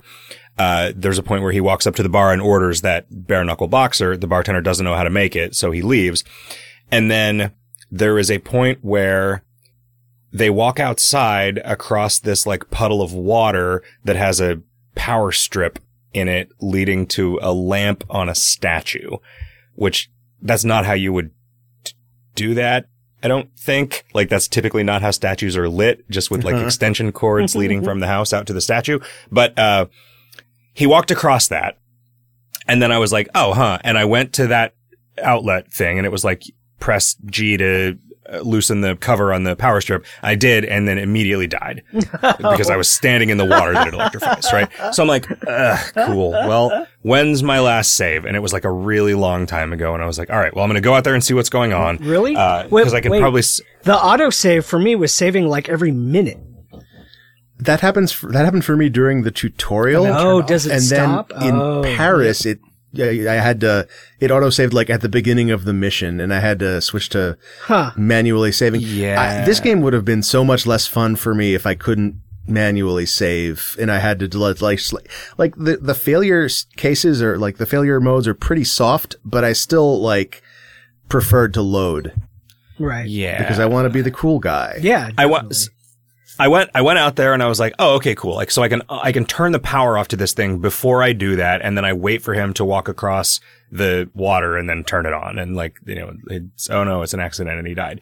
And so I go and I turn the power off, and then I walk out to the power strip, and I'm like, "Fuck, I don't have a screwdriver now," and I needed a screwdriver to to do that. The cover. And I had picked it up before when I was just following the guy around, just like constantly fucking around so that time would pass in a non super boring way while I'm overhearing these conversations. And then I, so I ran back in and I was like, just could not remember where I had found the screwdriver. And like at, at that point, yeah, that was pretty funny. I did think about that uh, as I was going through there.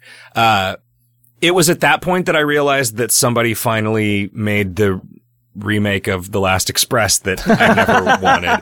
So it's just like a shitty adventure game on a clock that you can't have any influence over. Although I think in The Last Express you can like speed up and slow down time and kind of jump I around. don't I, remember. like if this game just had like braid style rewind or if you could make time run faster or if even there was like a single key quick save quick load i would have been so much more inclined to like mess around with it and learn how the stuff works because i a lot of it seems really clever but so i finally went through again got the screwdriver got out there waited waited waited waited waited and the guy just never came out and i have no idea if i just like wasn't waiting long enough because like Or if something you did when you if were something I did him. when I was following him caused him to mm-hmm. Jesus. behave differently. And I have no idea. Like, I don't know how the causality for that kind of stuff Right. works. Like, I know that I was constantly like messing up the timing of things because if you get too close to him, he'll just stand there staring at you saying, I need to be alone. Like, dude, you are at a party with 40,000 people. like, the,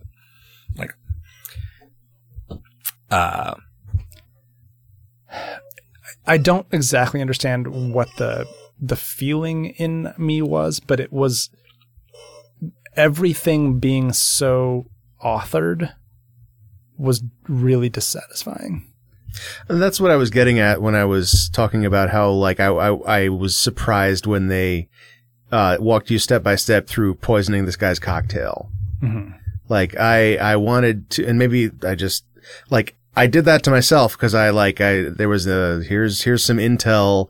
Uh, uh, here's how you can turn on the tracking for this mission or whatever it was called, and then it just gives you the step by step for how to do this particular kill. Um, and so maybe the solution is just to not do that, and then it'll feel a lot more like, if not like uh, like a systemic uh, thing, than more like an adventure game puzzle. Mhm. You know. Um, but I, I did really enjoy just all the the tiny um interactions, like the different things people say to you when you're wearing different suits. yeah, that was pretty cool. yeah. What's up, Mr. Plane Mechanic Man? like, I mean, and I was like, yeah, boy, that must have been hard to write a bunch of those, huh? Yeah. Uh, the mechanics were if you're in a if you're in a like a, a military suit some of the military people will id you but almost nobody else will like the what enforcers i guess is what Yeah. they're called yeah, Was when you put on the waiter suit in Paris, the waiter that you walked out of the building, the waiter that the original waiter walked out of the building with will clock you, but none of the other ones will. right Which I, that was pretty clever. so there are a bunch of cool mechanics and ideas but it just didn't hang together for me because it seemed so rigid. And maybe maybe the problem was that i had too much information. Maybe i needed to turn off all the external stuff and i it was it would have been a lot more exciting for me if i just had to really figure things out. Yeah, and so like uh they're I don't know if they're I don't know if this is still available, but at the at the time of this game was uh, a new thing. They were doing like a daily not a not a daily challenge kind of a thing, Every but like a, a yeah, a we're timed like commission constraint where you have to do these missions under like certain constraints that are escalations. I think escalation sounds- And that those are sounds still right. those are still available. So that that sounds like it may be that the intent. In fact, almost this was almost certainly the intention that like it eases you into the level. Like it is overwhelming, Um, and you can just have that if you want by not ever looking at the intel. Hmm. Um, or you could ease yourself into like understanding all the ins and outs of this huge area by doing all these prescribed, um, uh, I forget what you call like the individual ways you can kill the person that are in the menu. Right. Um, and then you do the escalations, which then like makes you improvise. I, Um, I there was there's also the different achievements or what are they? They're called something different. They're uh, whatever the sort of alternative set of goals is for each level, where different ways to kill them and Right. Different out finding the different outfits and stuff. Um, and there was for the second tutorial mission, I remember there was a w- complete the whole thing where you only kill the target, you don't get discovered by anybody, uh, and you do the whole thing without in your suit. Uh, Mm. and I I didn't. I was concerned about trying to do that one because you don't start off in a suit. You start off in this like turtleneck thing. Oh. And I was like, is the suit?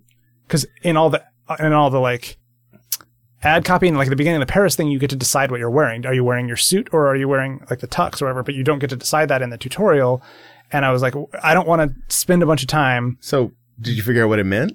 I didn't because I didn't do it. I wasn't Right. sure if it just meant your starting outfit or if Yeah. it meant literally meant your suit and there's some way to actually get into your suit. Right. Yeah, I noticed Because- the first tutorial level has a bunch of locked doors that you need a lockpick for. That You start with one in inventory, do you? or no? No. You, There's a table next to you that has Ah, It's okay. not, and I that never it, found not it. at the not the very first time you do the the, the first tutorial. time you do it. Yeah. Yeah, when the- you go back, there's a there's like a Yeah, and a, A bunch of chest with guns, some- a bunch of which guns, like yeah. if you want to kill everybody in the party, Yeah. sure. I was also tempted, like, so it wouldn't have worked at that the tutorial, the first tutorial levels, but the the, the military based tutorial level, it you might be able to just subdue everybody, Hmm. and that might be a fun challenge too. Yeah, I bet. man. I had a such a hard time getting the prompt to come up for dragging a body. Hmm. Like yeah, you had to be standing in like a, weird particular some some particular weird spot that I never quite got a handle on. Why? You know, another thing that made me not particularly driven to dig into this was that I kind of don't like games that are about killing people, like Right. just like normal people in like a realish kind of world. Yep. Like, and this is not Or or like like hot cops, for example. hot cops. Yeah. yeah. um, yeah. Dot Did you intend to say hot cops? No, I just or- said cops. Oh, okay. I thought I said cops, and then I, apparently my throat made a noise. hot cops? my my subconscious uh, was thinking about something else. Yeah. um, yeah, no, it's uh, like, I don't, Yeah. you know, it's fine to like choke people out and stuff them in a toilet or whatever, but like, I, what I want is that the Goose Game to be made by Mm. the Hitman team. Yeah. Hmm. like with those that production like i mean it's it's gonna probably gonna be a good game just by itself but like i feel like it would be incredible if you're there a was goose. Yeah, it would be. and, Very and you're not trying to murder people you're Right. just trying to To fuck be, with a, like be an asshole, right, yeah. like this guy has the best flavor of Pop Tart. And It so your be- goal is to go get the Pop Tart out of his Yeah, pocket without like- him knowing. Like, it- I, it's it's weird how like you in order to justify making a game this expensive it needs to be about murder Right. instead of any of the things Yeah. that any of the reasons you might sneak into a a, a party The other thing that I kind of missed, and this is maybe just because I've been conditioned to like this, is I never felt like with Deus Ex or whatever, I feel like I'm making progress on my character. My character is improving. yeah And with Hitman, it just doesn't, like, there's no, it, at least there's no obvious advancement that you are. there's like an Yeah, XP bar for every level. Right, but what does that mean? What well, happens- Really? so I what I that. assume is I, my okay. So what I guessed it was doing was you also have that like planning phase where you can pick what you take with you, but when you start out, there are no more options than what you just start with. And so I assume that leveling up unlocks like Additional because like things. if if it was just like okay now you've unlocked the ability to just start in the waiter outfit or whatever like so you don't have to go and wait the minute and a half for the guy to go on a smoke break uh if you didn't happen to save the game just then uh, but I could be totally wrong about that. Like I didn't fill any of the bars. I what I wanted to do was go back to the tutorial and level up the tutorial to see what actually changed about it. But you you can't. It doesn't. no- there is that no- system doesn't exist in the tutorial level.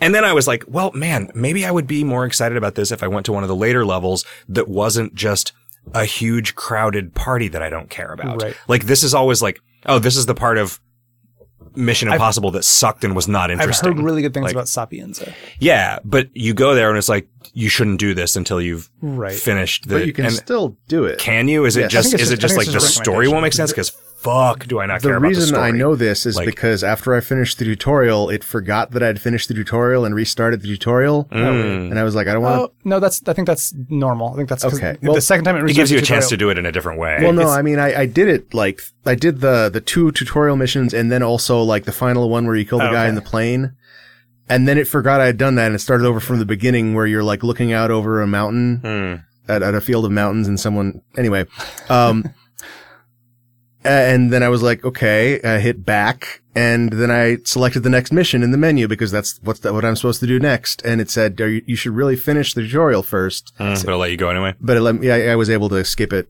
Yeah. And so, yeah. I mean, I kind of wanted to do the. I've heard that the Colorado one is bad. Like I heard it when it came out, people saying that it wasn't as good. But it was like, man, it would be nice for there to like. I would like to be doing this, but maybe in like a rural environment where there aren't just a million people everywhere all the time. Well, time. and the but the people are what makes it a challenge, right? Yeah, that's the problem. But like, it like if there were three people, the challenge would be the same, but it wouldn't feel as overwhelming as like this just infinite crowd Hmm. that's in. Although the problem is that I think that's just a psychological barrier because Oh, yeah. most of the time they don't care, like unless you are holding a weapon or something. Although that was also weird. I uh, in the very first tutorial thing, I I switched in my hands apparently uh, to holding the explosive, and then everybody just screamed and scattered. And I was like, really? would, is that how the crowd would react if Yeah. I just that- they like, recognized uh, Yeah. like a detonator. Yeah. yeah, I, was like, "Ah, I don't think that's a a, a good um, system there. But Like even if you, if, if I were at that party and I saw someone with a gun, I would assume it's a toy. Hmm. yeah, I don't know how I feel. Uh, maybe if he, true. and maybe not if he had that tattoo on his neck though. right the the barcode or whatever. Right. Is it Jason Statham is here and he has a gun. right. does the narrative pay off something if you're familiar with the series? Are you or is do, do we, does anybody know does anybody played any of these games No, and no idea. anything? Yeah, okay. I tried to play. I asked. I remember a couple years ago, Ollie Moss was talking about how great the games were, and I was like, okay, if I was going to play one of these, which one should it be? And he was like, play Blood Money, and I tried, and it was just so like the moving around and stuff Yeah, I- was I so tried- janky. I tried Yeah, Blood. Money I I've, too. I've tried man, I can't handle they're this. Like, They're really old.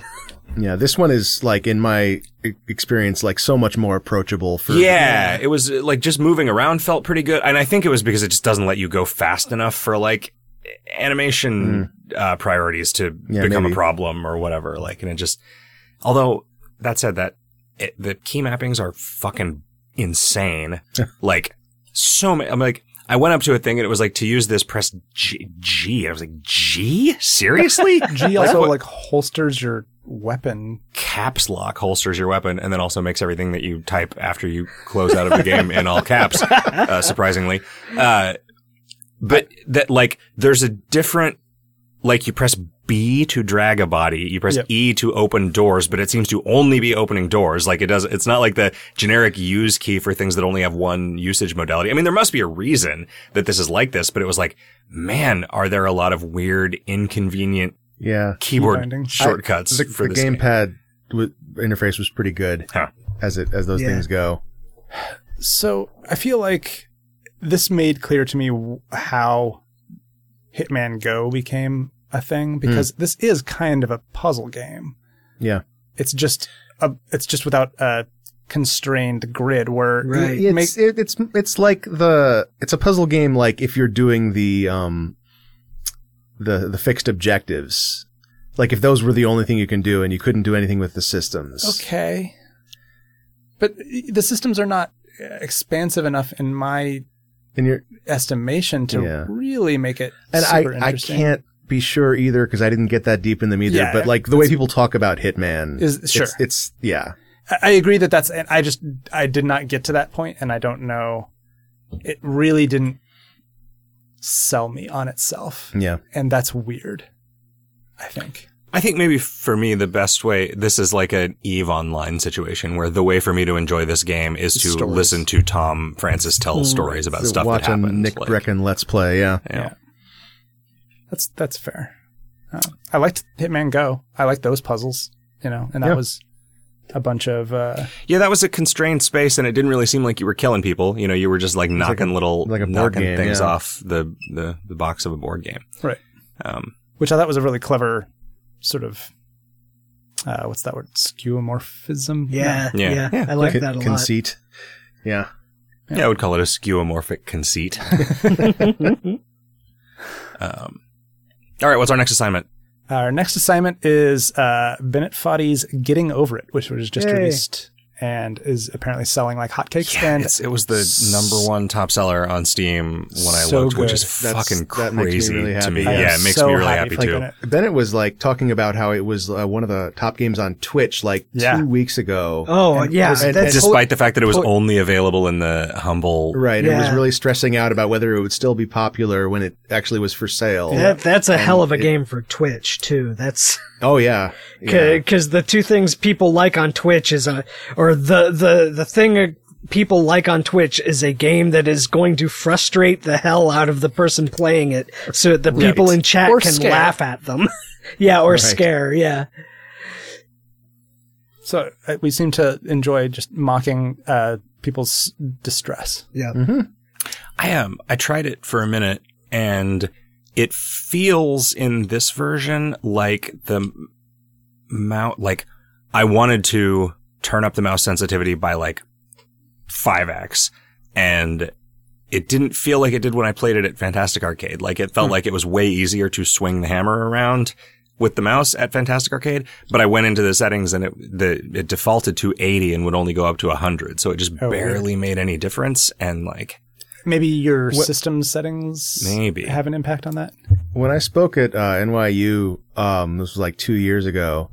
Uh, I met Bennett, and he he showed me his um, MIDI controller that he was using to to uh, fine tune game physics. Mm. Huh. So maybe Right. what you need to do is plug in a MIDI controller and start turning dials until one of them changes the mouse. Oh yeah, because there's you would have no reason to turn that functionality off in the non-debug version of the game, right? Like yeah, oh 'cause man, you could just turn gravity real low, just knock yourself up so that you Yeah. just float up to the top. that's that's good. Uh, yeah, I'm looking forward to. Getting real frustrated. Nah, I mean, I don't know. I like. I feel like it's a game to play a minute at a time, right? So like the first time something frustrating happens, you just quit, play some Hearthstone. Uh, sure.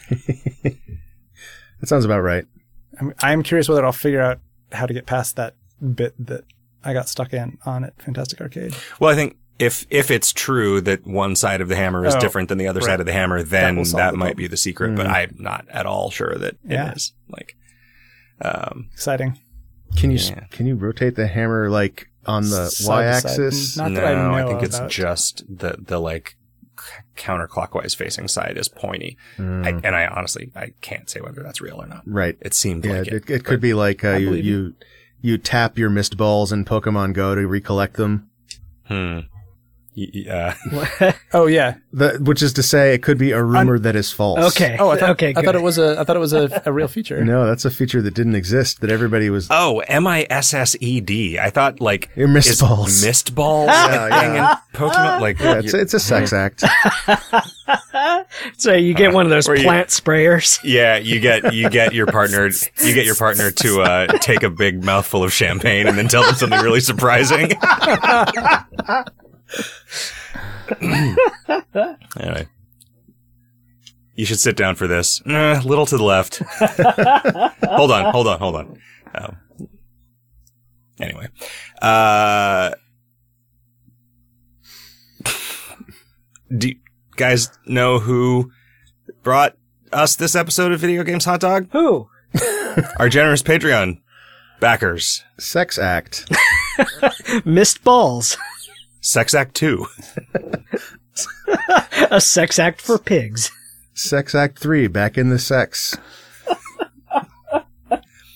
Hamburger helper. Um, Sex Act 2 movie theater butter. What? Act Two is a brand of microwave popcorn, Oh, and oh, okay. movie theater butter is a flavor of Act Two uh, microwave popcorn. So, so what, what kind of sex act is an Orville Redenbacher? Hmm. It involves explosions. And old maids? Hopefully. I lost you. I'm sorry. Oh, old maids is what they used to call uh, the unpopped popcorn kernels. They probably don't anymore because that's sexist, but back in the Huh. back in the olden times. Now they're weak testicles. Undropped balls. Guy, good night, guys. Uh, gentlemen, I've had a fantastic time recording episode number 312 of Video Games Hot Talk with you until I had a stroke a few minutes ago. Uh, and I hope we do it again real soon after I get out of the assisted Rehab. living facility. Uh, and listeners, I hope you'll join us. And, um, if you do, it'll be better. And if you don't, you won't know. Yeah, it's true. Cockaboo boo balaya. Good night, everybody. Have a great week, everybody.